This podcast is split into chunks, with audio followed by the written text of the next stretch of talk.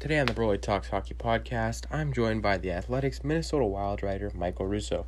We discuss how he got his start in journalism, the Minnesota Wild season, the playoffs, and the Seattle expansion draft from the Minnesota Wild's perspective, plus the Minnesota Wild offseason preview.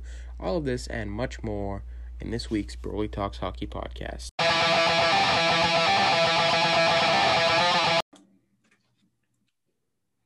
Hello, guys. Welcome back to the Brody Talks Hockey Podcast. Today I'm joined by Michael Russo. He's the Minnesota Wild writer for The Athletic, and he's on KFan Radio. He's also on the Worst Seats in the House podcast and Straight from the Source. How are you doing today, Michael? I'm doing well. It's kind of the first day of the off season, really. Uh, we had our our uh, season-ending wrap-ups with a bunch of Wild players today. Um, got Billy Guerin and uh, Dean Evason on Thursday, and then uh, and then it's pretty much uh, off season. It's going to be a short one this year, obviously. So they've got to kind of put the pedal to the metal. I, I expect them to start touching base with some of their uh, guys that they've got to re-sign starting next week, and uh, I think it'll be an interesting uh, off season for the Wild. So you say it's a bit easier to be a, a journalist for the Wild now that it's off season, or do you find it just as much of a struggle as during the playoffs? Well, I mean, it's it, I don't know if struggle is the right word, but I definitely think that it'll be a busy, busy off season. Uh, you know, I, I just uh, I don't think there will be too many times that I'm going to be sitting by the pool with my phone away. Let's put it that way. Um, you know, they've got a lot of work to do. I mean, just uh, like all 31 teams dealing with expansion, actually 30 teams because uh, Vegas doesn't have to deal with expansion, but but uh, you know, like like the 30 teams, they've got to deal with that. But they're going to try to make some trades. They've got to re-sign Kaprizov, Eriksson, and Fiala. They've got to talk to their UFAs as well, like guys like Cole and Bonino, and then they've got to decide uh, if they're going to get in on stuff like you know Jack Eichel or or uh, or whoever. I mean, they're they're they're. I expect a lot of news this offseason uh, as the Wild continue to try to build themselves into a contender here. And would you say this is kind of like a transitional offseason where whatever they do this offseason is kind of going to show what's going forward for the next couple of seasons? Yeah, I absolutely agree with you, Brody. I mean, like, uh, like I think that we looked at this season as sort of like the year in transition where they added a bunch of you know guys in the last year of their deal and things like that, and now all of a sudden, I think that the moves that they make this summer are going to be potential long term ones. I mean, they're going to have to. Uh, sign Eriksson long term, Kaprizov Eriksson uh, Kaprizov long term, potentially Fiala uh, long term. Uh, they might have to make a trade uh, and get in on some of these potential number one centers out there. So um, I do think that uh, what we see this summer could really shape what we're going to see for many, many years here in Minnesota. And that's we'll get into the wild a lot more later, but I kind of want to get into you specifically, uh, like your upbringing. Like, did, did you play hockey growing up, uh, Minnesotan?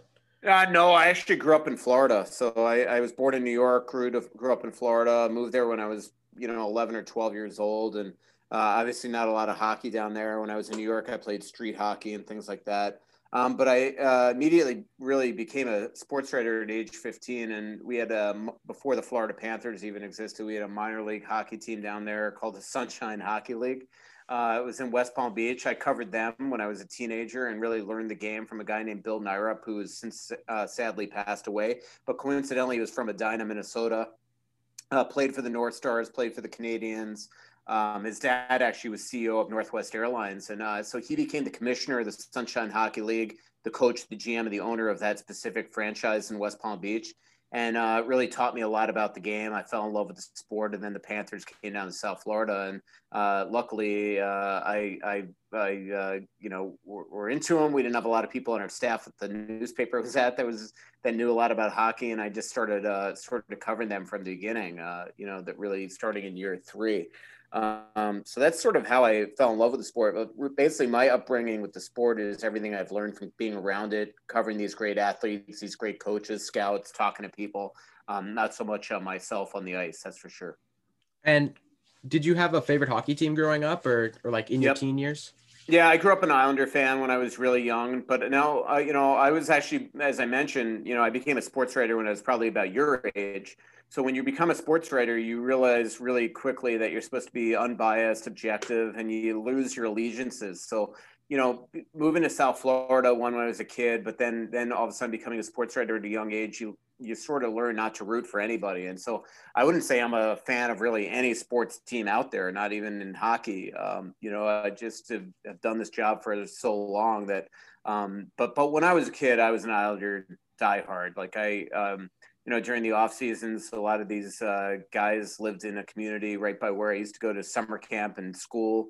And I used to sneak out and watch them come home from practice and things like that. And what was really neat about covering the the Florida Panthers is that the president of the team was Bill Torrey, who's GM of the the uh, Islanders at the time, and Denny Potvin, the Hall of Famer, was their color analyst in Florida. Billy Smith was their goalie coach. Duane Sutter, who was really my favorite player growing up, he was an assistant coach, then eventually became the head coach.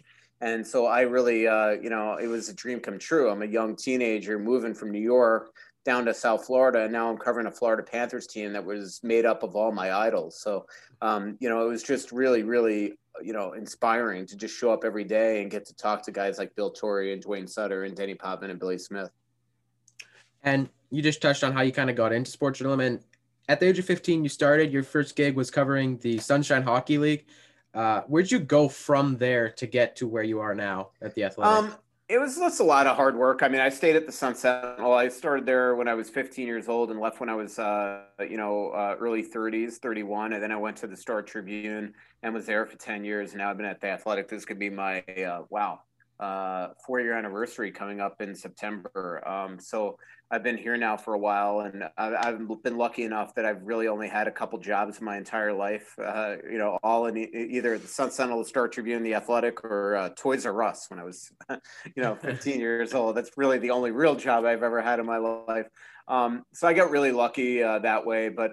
Um, you know, from covering the Sunshine Hockey League, I did that at a time where I was covering a lot of high school sports, um, a lot of college college sports. You know, obviously we had uh, FSU, UF, FAU, and University of Miami down in, in Florida. So I covered all that. Um, I covered the Marlins, I covered the Dolphins, I covered the Heat, and obviously the Panthers. So um, I got really lucky being in a great rabid sports market with great, um, you know, three major newspapers that, that competed against each other um, lots of sports radio stations, lots of local TV markets, uh, not just yet, you know, in a lot of markets like here in Minnesota, you have your affiliates for Fox, CBS, ABC, and, and NBC. But in South Florida, you actually have double that because Palm Beach County has its own stations, and then Broward and Dade share stations. So, um, you know, I became, it was a really crazy media market where it was a lot of, um, you know, just great journalists down there to learn from. And so I really grew up in the newspaper world and in the in the multimedia world, and got into sports radio down there, and and doing TV and got comfortable with that. I used to, you know, uh, Channel Five, which was the NBA NBC affiliate in West Palm Beach. I used to go on there every Sunday night and be on their sports show, whether talking high school football or or um, or the Florida Panthers or whatever. And it just it sort of taught me the business uh, from the inside out. And was the Athletic your first time covering the Minnesota Wild, or had you covered them before? No, I covered the Star, the the Wild for the Star Tribune for um, man, ten years. So this is my no longer than that, twelve years actually at the start at the Star Tribune. So uh, this this was my 16th year covering the the the Wild here. So uh, you know I've been a you know I've covered this sport for a long long time now. I mean 10 years in Florida, and now 16 here in Minnesota, which is just crazy when I think about it. and who kind of approached you to join the athletic or did you was there an opening or and you just reached out or what how did that no kind of i actually um you know they they reached out to me in the summer of 2017 uh, the two two co-founders adam Hansmann and alex mather. Alex first reached out in probably august 1st exactly i bet it was uh, in 2017 and i talked to them for a month it was really exciting you know i love the newspaper world i've been in it for a long time but you know i will say it was getting monotonous uh, the constant, uh, you know, space constraints and deadline constraints, and you know, the, the ability at the athletic to write long form and kind of, uh, you know, really um, determine how I cover the beat was really appealing to me. Uh, not that the Star Tribune at all treated me poorly. I, I was a heartbreaking decision to leave there, but it was a month, good three and a half weeks of uh, going out to San Francisco, meeting with Adam and Alex. Um, and and really uh, being sold on what the athletic was. And now i look back at it now four years ago and man i'm, I'm just so glad that i made the decision. I absolutely love where i work. I love who i work for. I love what they've built. Um, i'm so proud of being being part of this team of 300 and something writers and 500 employees. And um, an all sports website that i just think is second to none in the world and so uh, it's been an incredible incredible uh, endeavor yeah, I would agree with that. The best. In the, I actually just uh, before this, I was trying to in preparation. I was trying to uh, read your articles because I follow a couple Minnesota pages on Instagram. Right. And I'm like, oh, I haven't subscribed to the Athletic. So like four o'clock today, I quickly subscribed to the Athletic and some some great pieces there that I read. And uh, we're gonna probably talk about your latest article, which Yep. was Well, well, I mean, you just being a sport, a hockey fan, you know, just looking at your background and seeing all the jerseys that you have behind you and your hats and the, you know, and all the pictures you got up. I mean, you will absolutely love this site, Brody. I mean, it, it is a hockey fan's uh, dream.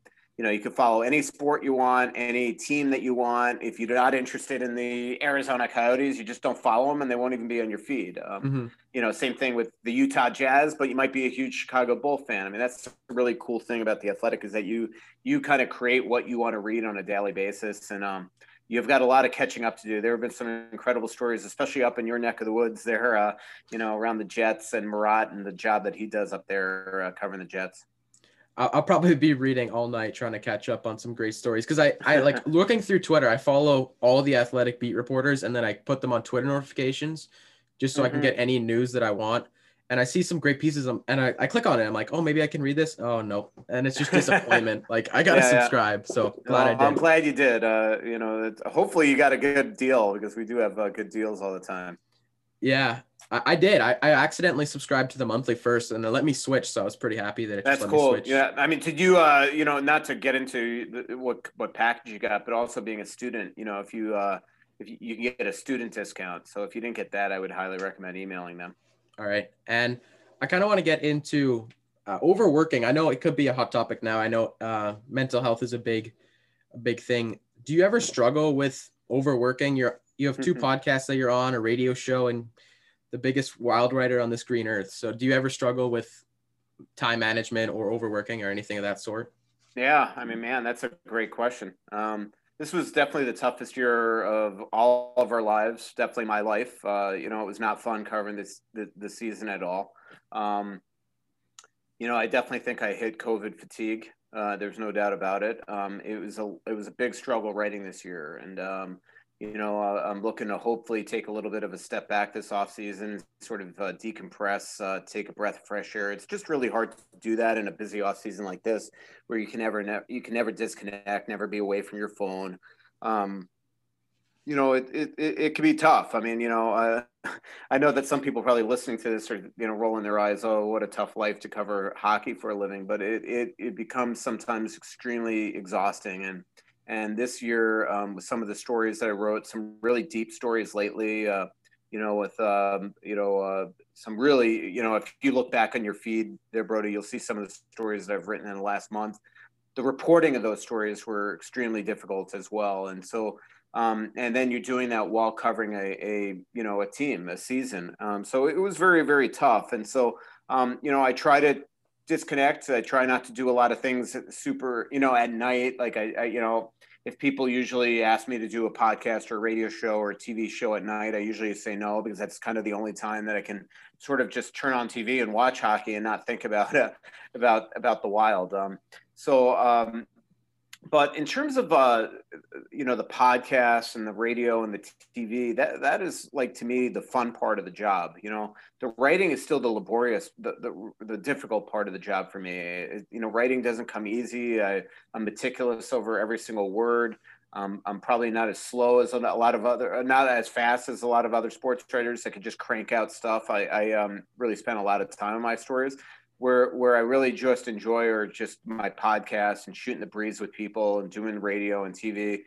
Um, that's when I was a young kid. That's what I wanted to do. I wanted to be a you know play by play guy. I didn't want to be a sports writer my entire life, and and yet I, I wound up having a career in this. And how'd you get started with podcasting with uh, TalkNorth.com?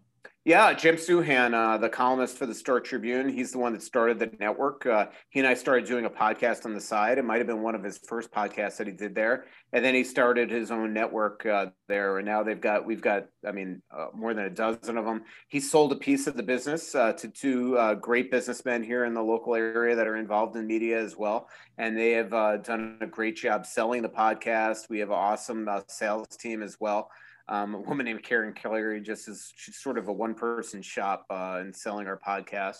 And um, and now I do mine with uh, so I did uh, it was called um, it was called the Russo, Russo Souhan Show for a while. And then I feel like we had something else maybe. Um, but uh, and then um, now I do my podcast with uh, Anthony LaPanta on the network, who's the play-by-play guy for the Wild. He's one of my best friends. Um, and that one is uh, is more him and I shooting the sh- shooting the breeze about the Wild um, and, and, hockey in general. Um, another podcast that I love to do, as you mentioned, is Straight from the Source. That's the Athletic podcast. It's still free. You don't have to be a subscriber. You mm-hmm. can listen to it on Apple or Spotify or whatever. Um, but I enjoy that one because it's usually it's me interviewing somebody else, and and mm-hmm. uh, it's usually somebody with the Wild or somebody in hockey or something like that. And I just enjoy that. You know, my, I think my biggest strength sometimes as a sports writer is uh, or is my interviewing and being able to have conversations with people and and uh, really get some really quality stuff that that lead to good articles and and you know I think that that podcast probably gives the average reader of mine that has read me for many many years a good glimpse of how I normally would do interviews to get some of the stuff that I'm able to write in some of these articles because a lot of it is just shooting the breeze and then inevitably something cool comes up that you could write about. And you talked a little bit about being able to run the beat kind of how you want with the athletic. Do you find it easier to do something like this as opposed to somebody who works for the team as a writer or like a play-by-play guy? Do you find it easier to be in control of what what you say and not have to worry about anything really? Yeah. Um, well, first of all, I got to tell you, you are asking unbelievable questions. Um, Thank you. you. You are good at this. Uh, I should have you start scripting out some of my questions for some of my podcasts and my interviews. um, but uh, yeah, I definitely. I mean, you know, um, I've had opportunities to go to, as I like to joke, the dark side. You know, go work for the team or something like that. And and that's the thing. I mean, you know, when you're when you're working for Wild.com, you're essentially selling the product, right? Which is the Wild. So you don't have nearly, you can't, you know, take liberties the way that I can at the Athletic, where I could be more opinionated, analytical, things like that. And um, and I, I absolutely love that. Now I don't I don't frown about around people that work for the team and things like that. Uh, you know, I mean, a couple times in my career, I had, had, had really good, cool opportunities to go work for Fran, work for teams, both in the front office or in, um, you know, for a team website and things like that. But I, I love being sort of, um, you know, not controlled by the team, being able to write whatever I can. Sometimes it creates a lot of stress in my life. Trust me. I mean, if, if the average fan knew the amount of drama or soap operas or, or you know, things fires that I have to put out on a daily basis. It's it's it's um it's sometimes it's unbelievable. Um, and it creates sometimes an immense amount of stress at times. Uh, you know, uh, but but you know, but I I would much rather this uh, this mm-hmm. side of it where it just feels like um, you know I'm not I'm not um, I hate to use the word shill, but uh, you know, not shilling for the organization in a lot of ways. Uh, mm-hmm. You know, I'm I'm able to be, critique them. Um, look, uh, from a Minnesota Wild standpoint, I would love nothing more to, than to see them win a Stanley Cup because I want to cover it. I want to document it for these rabid fans, these loyal fans down here that have craved something like that. But you go to the arena every day knowing that when they win that cup, I'm not getting a ring. I'm not. I'm not going to be on the ice celebrating with them. Uh, all that type of stuff. Uh, there's that separation between team and and sports writer that I absolutely uh, love. I'm old school that way, and and uh, you know sometimes maybe the boundaries are blurred a little more just because you are around these guys you get to know them as human beings.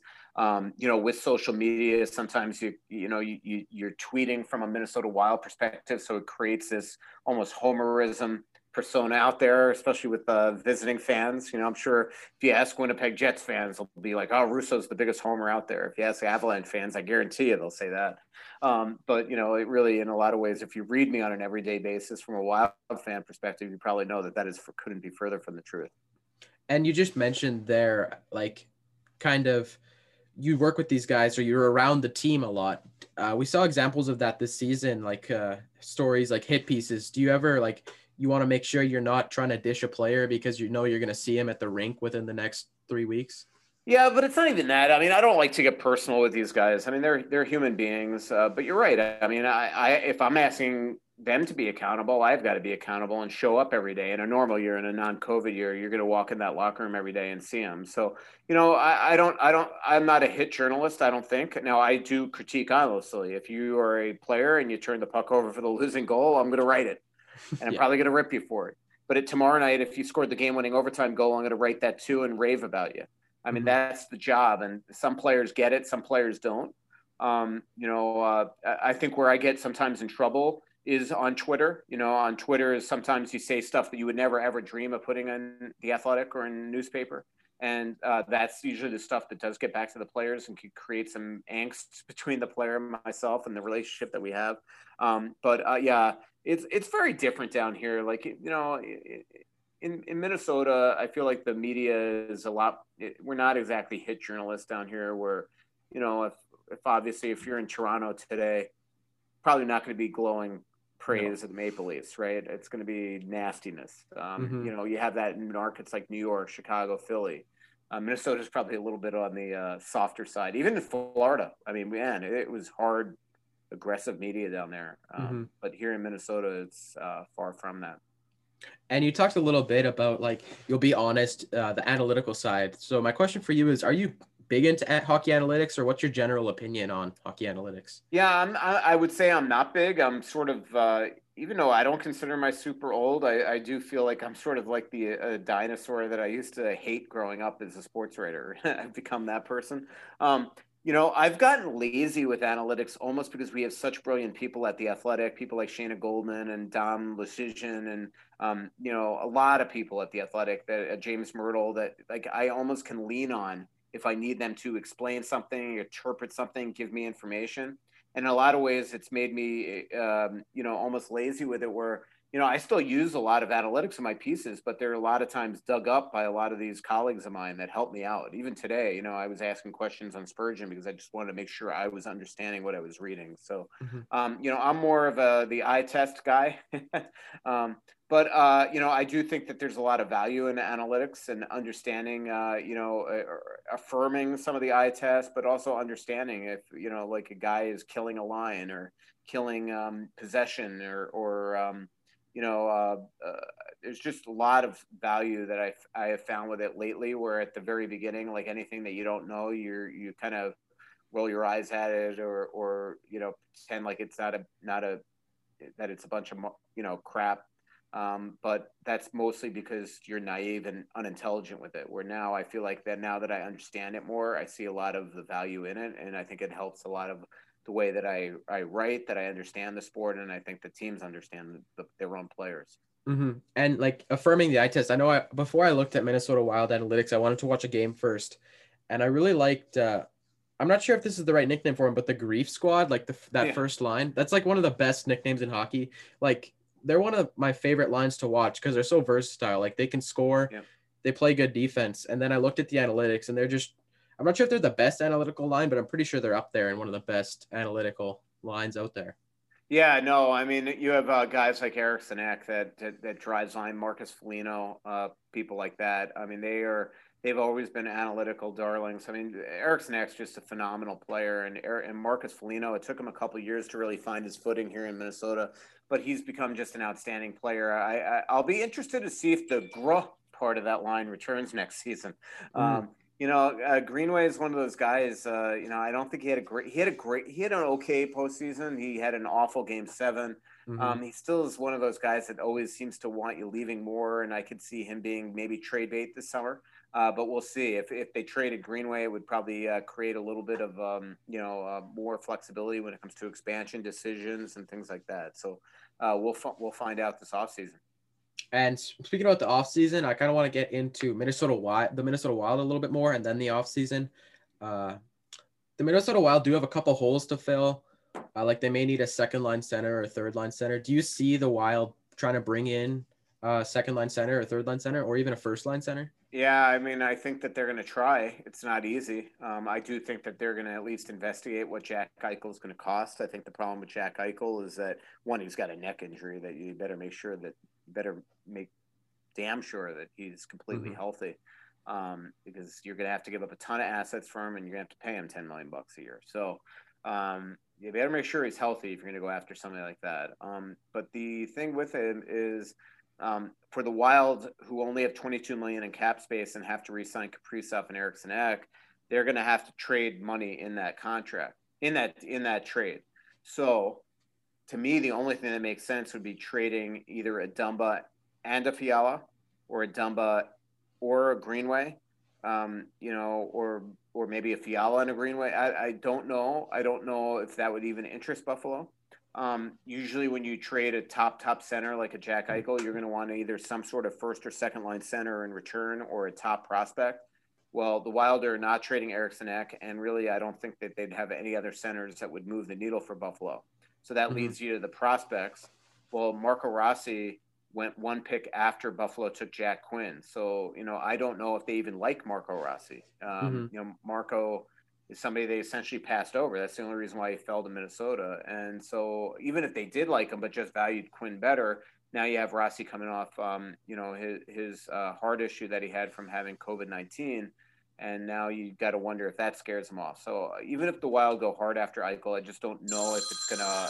I don't. I just don't know if it's gonna absolutely. Um, if they're gonna have the pieces to make it work. Um, so really, you know, then what's next? I mean, do you go sign Ryan Nugent Hopkins? Do you sign a Derek Stepan? Do you pray to goodness maybe Barkov doesn't want to sign an extension in Florida and you go and try to get him? I don't see them going after Kuznetsov. So, but I th- they've got to up, seriously upgrade the center position. They cannot return next season with Victor Rask and Ryan Hartman as mm-hmm. as their centers. I mean, Ryan's a great player, but to me, he's miscast in the role that he's in there.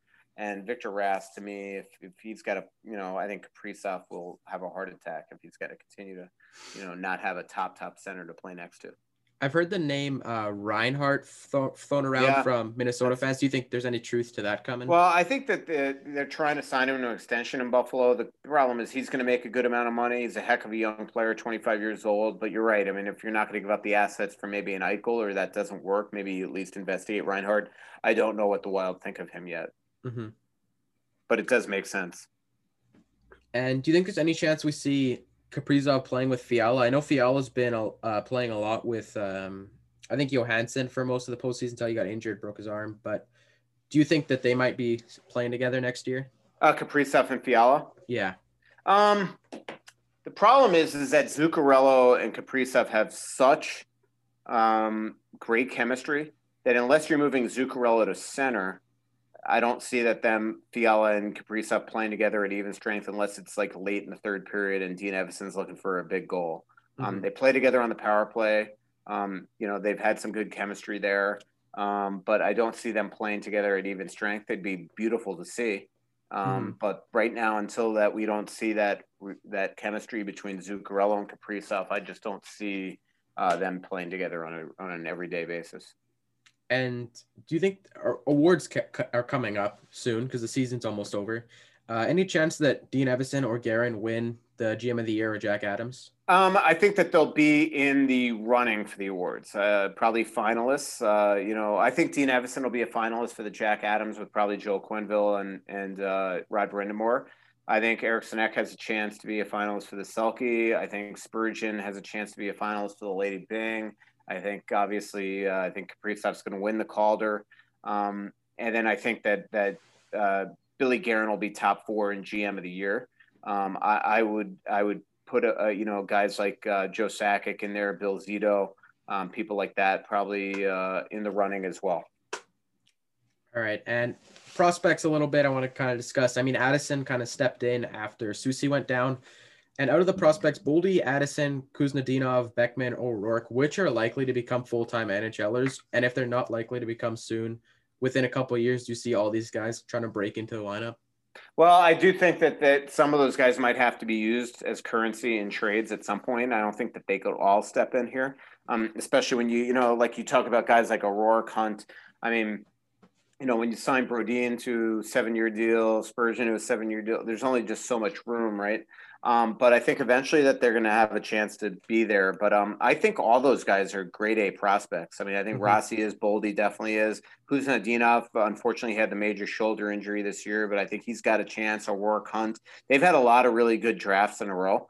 Um, hopefully, we see Beckman at some point make it. Um, you know, obviously he'll play next year in Iowa. I think a lot of these guys. I think Bill Guerin's uh, ob- you know objective right now is to have a lot of these guys work together, play together, grow together in Iowa. Then eventually they can kind of graduate onto the to Minnesota. Um, I'd be shocked if guys like Boldy and Rossi make the team out of camp next year. I think that Billy Guerin comes from a New Jersey Devil team where you had to pay your dues in the minors. Everybody mm-hmm. did there in New Jersey, and um, and I think that's what he wants to create here, uh, and not have a a situation like they have, like Jordan Greenway, who's played like two or three AHL games max, you know, which is mm-hmm. just outrageous. Um, I think that they they want to, you know, get these guys experience down in Iowa.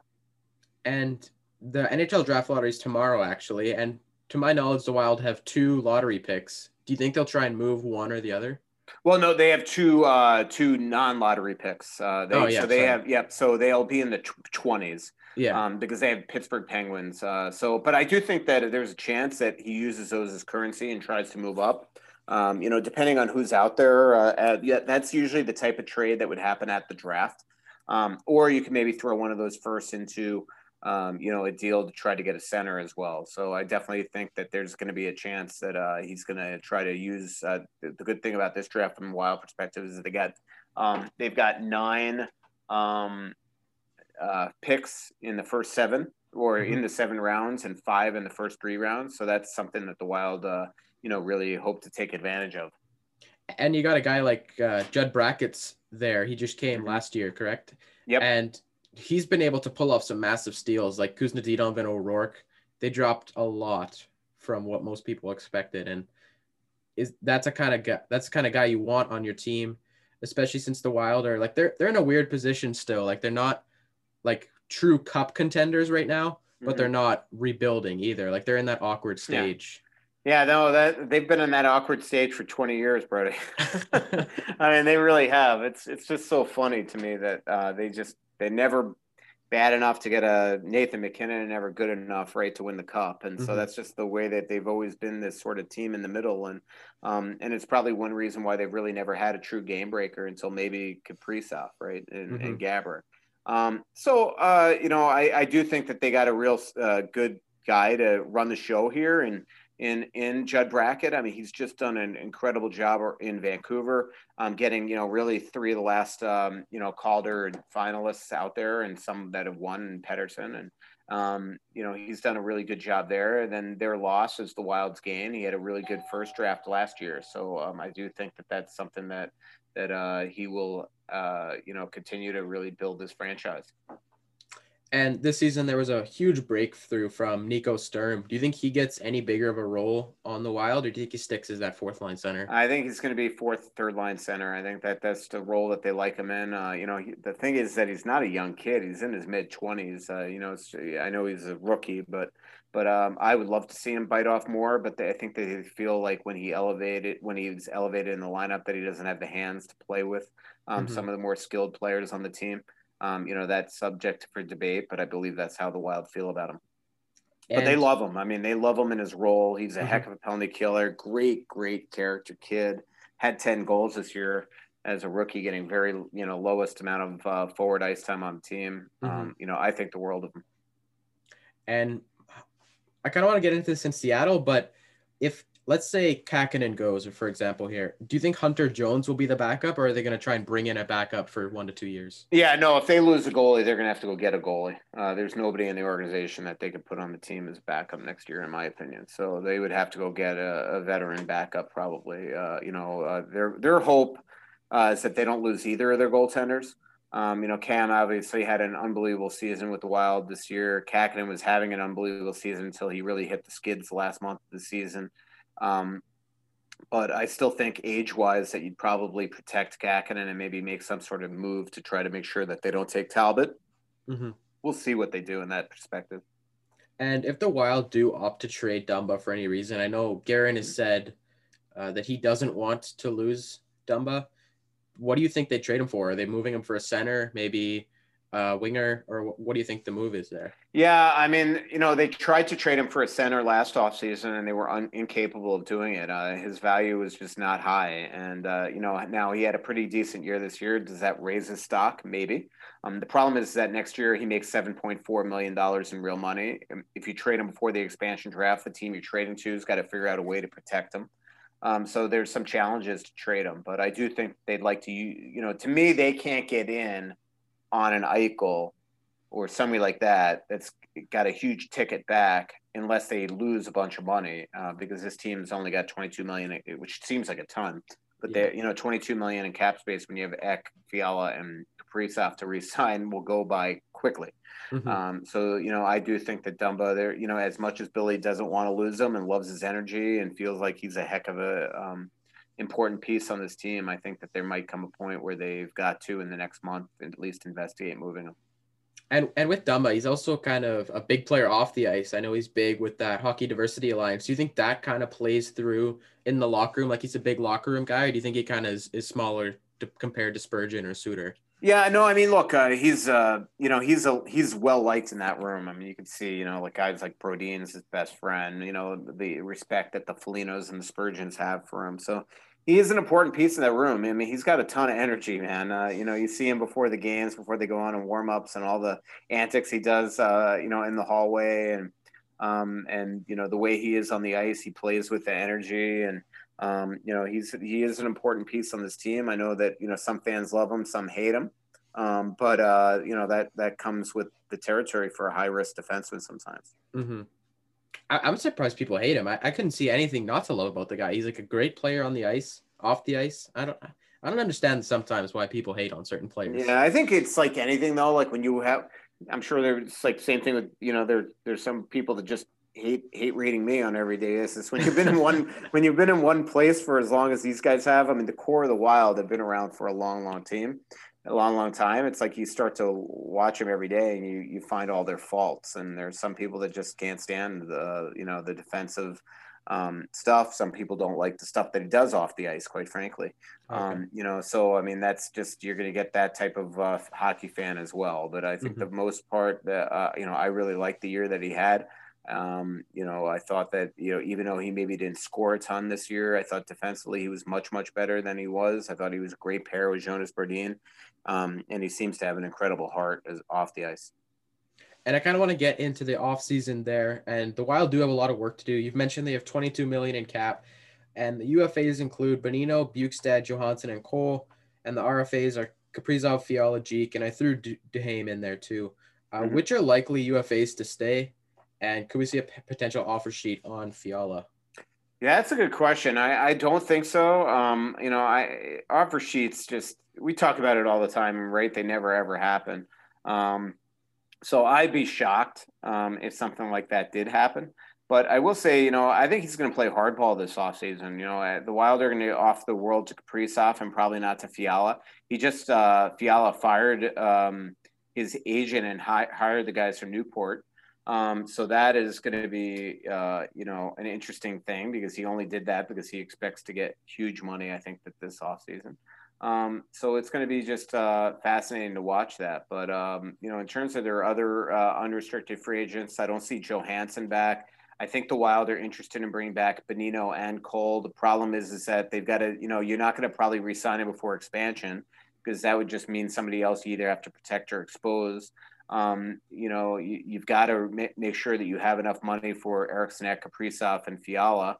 Um, and you really can't re-sign either of these guys until those guys are dealt with. So that means, you know, just frankly, the closer you get to July 28th, the more likely it is that they're going to sign with another team. So, um, you know, I, I, think it's very likely that the Wild maybe only bring back maybe a Bjugstad at a million bucks or something, um, and then have to wait to the very minute and circle back on guys like Cole and Bonino let, let's say if Cole doesn't uh, resign, do you think Addison steps in to play with Soucy next season or a whole new third pair? I think it would be really, really quick for a guy like Addison to play. Uh, you know, stepping in right now, I think they'd have to go sign somebody, but I think Addison's got a shot. I mean, he's, but he's a young guy. He's only played, you know, two or three, three, three playoff games now, and only three regular season games. Uh, but at some point, you got to make the the show. Uh, but at 21 years old, my gut says that Billy's going to want him to have a start next year in the minors. And with the playoffs, I know they just concluded now, sad game seven. Were you surprised by this postseason result or were you completely expecting what happened? Um, I actually thought the Wild were going to win the series. Um, you know, I'm impressed that Vegas, as banged up as they were, were able to pull it out. Um, I thought the Wild uh, left uh, a lot of plays on the ice, made some major mistakes in games three and four. Uh, their second period in games three and four is where they lost the series. You know, it's one of the best home teams in the NHL. You come home and get – spanked two games in a row at home, not the way that I envisioned it happening. Uh, their second period, they were just so bad in the whole series. Uh, and then they, you know, they had some overturned goals. They had some injuries. They had, uh, you know, some, you know, plays where they didn't finish in game two that could have made the difference in the world. Um, so you know, I think I think that they held their own against Vegas, and you know, frankly, I would love to see Game Seven played over again with a healthy Jonas Brodin, and and I think the Wild would have had a really good chance of coming out of that series. And now I kind of want to move to Seattle expansion since that's very relevant coming up soon. Uh, in your most recent article, you stated that Guerin has Guerin hasn't decided yet whether he will protect seven forwards, three defensemen, and one goalie, or eight skaters and one goalie. If you were the Wild GM, uh, which route would you opt to go, or which and which route do you think Guerin will go? I think uh, seven three one makes the most sense. Um, you know, if for me, I'd either make a deal with uh, Vegas to uh, with Seattle to either uh, not take Dumba or just leave Dumba exposed, and if they take him well then you just saved cat six you just freed up six million in cap space for a guy that obviously wasn't uh, didn't have the ability to be traded the last couple years and they've tried to trade him now you know last summer this upcoming summer and if you get to expansion you haven't moved him yet that i think that's a sign that that uh you know potentially he could be somebody that's very difficult to move so that's probably the way I would go about it. I don't know if Billy would want to do that way. He wants to protect uh, Dumba. The problem is he wants to protect a lot of guys. Like you go the eight skater route, now all of a sudden Foligno, who he's promised will not be exposed, you're going to have to expose him. Um, so because you're you, this is all assuming no guys waive their no move. Well, Brodin, Spurgeon, Suter, and Dumba would be your four one four your eight skaters. Parise and Zuccarello would have to be two of them because they have no moves and then that, that leaves Fiala and Eriksson Ek that have to be protected. So now all of a sudden you're exposing, you know, Soucy, um, um, uh, Nico Sturm, Ryan Hartman, Marcus Foligno, Jordan Greenway. I mean, so you know, to me, I think you maximize your your protection list if you go the seven three one route. And another quote in the article, actually, the next like little sentence, but if he Guerin goes the 7-3-1 route, Dumba will have be, have to be exposed for Seattle unless defenseman Ryan Suter waives his no move clause. Uh, do you think it'll be likely that Suter would opt to waive his no move clause or anybody else for that? Yeah, I mean, if if you, if Billy's going to ask him, I don't know why he wouldn't. I mean, to me, you're help. You're only help. You got nothing to lose, right? Seattle's most likely not taking you. Um, and maybe you could promise him that because you, you know maybe Billy at that point when he asks them will know whether or not they're doing you know what what Seattle's probably doing. But I would think it's very unlikely that Parise or Suter uh, get taken. So to me, it's all you're doing is helping out the franchise, and it's only good for your reputation, right? Because if all of a sudden Suter is is exposed for Vegas to, for Seattle to take, we're all going to know that he did the team a solid and really helped them out, and that's only just going to you know, really um, help him with his perception on the way the fans think of him. Mm-hmm. So I would think that uh, it makes a lot of sense for them to waive if they're asked. And I don't know with, if they will, but I think it makes sense. Mm-hmm. And with Parise, I kind of, as we talked about before, I kind of got with the Wild near the end of the season, and I never really watched Parise, and I was kind of uh, super confused as as to why he was scratched. Um, do you think that if he wouldn't have been scratched and played most of the year, that he would have opted to waive it, or do you think he's like, nah, I just want to stay here? well, he might uh, he might waive it just to get the heck out of here at this point, right? I mean, um, you know, where he might not waive it for expansion is if he's not in no mood to help out an organization that embarrassed him down the stretch. Um, mm-hmm. That could be the problem that I could foresee. Um, but you know, Seattle's not taking uh, Parise either. So I, if if Billy came to him and said, "Would you waive?" I would hope that he would say yes uh, just for the purposes of expansion. Um, just because again, you you know, all it's doing is helping the organization out, and it's you know, it's making you a hero, frankly, uh, to the fan base. It says, all right, you know what, we keep this player now because Zach did the team a favor. So um, I think it makes a lot of sense.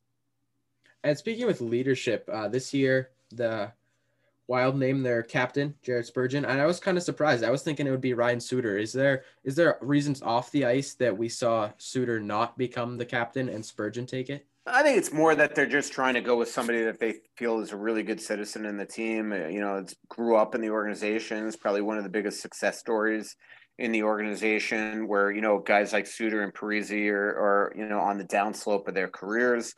Um, you know, that was very clear this year with the way that that Parise was sort of had his role and his responsibilities to, diminish down the stretch.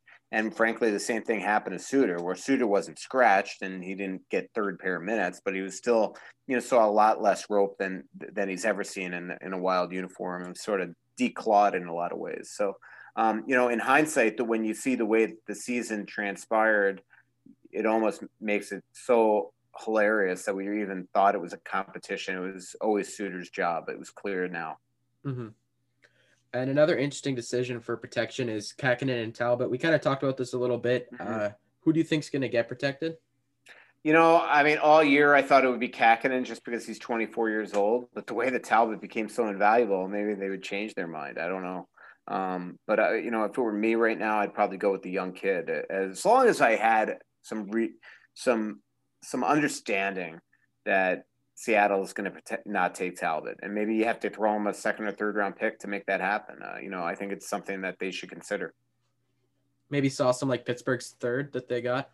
Yeah, I mean, you know, because like you know, Billy has been loath to trade his draft picks, but that's what for like free agent rentals, right? Uh, at the trade deadline, you know, if you're if you're giving up a third round pick to protect Talbot, that's a good long term investment in your future. You're you're saying, all right, we're take we're we're solidifying, we're stabilizing the Wild's goaltending for the next two or three years, potentially by doing that. So I I think it's a, a apples and oranges thing. Like every time I I mention that the Wild might give up a pick to protect Talbot people are like, you know, that, that that's stupid. Well, he wouldn't do it for a rental. Well, that's for a guy that be on the team for a month and a half, maybe. You know, this is mm. for somebody that's the better of the two goalies to be here for the next couple years. And with with the Wild, what do you think is the biggest potential loss in this ex- expansion draft?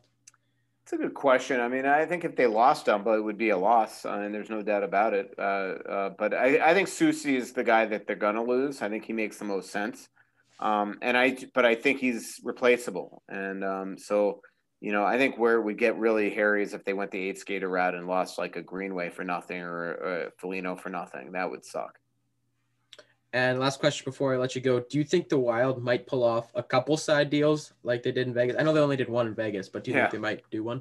To the uh, the Wild fans would have a heart attack if they get too too creative. Uh, you know, every time Alex Tuch dominates against the Wild, uh, it's like gives Wild fans anxiety attacks just because the Wild essentially gifted Alex Tuch to the Golden Knights. Uh, so um, I think that you know what he'd like to do is maybe maybe make some moves with draft picks uh, rather than actual players and prospects to give up. That would be a real shame if they gave up really another good young player. Like like just a great example is how good would the Wild be right now if Alex Tuch was in a Wild uniform?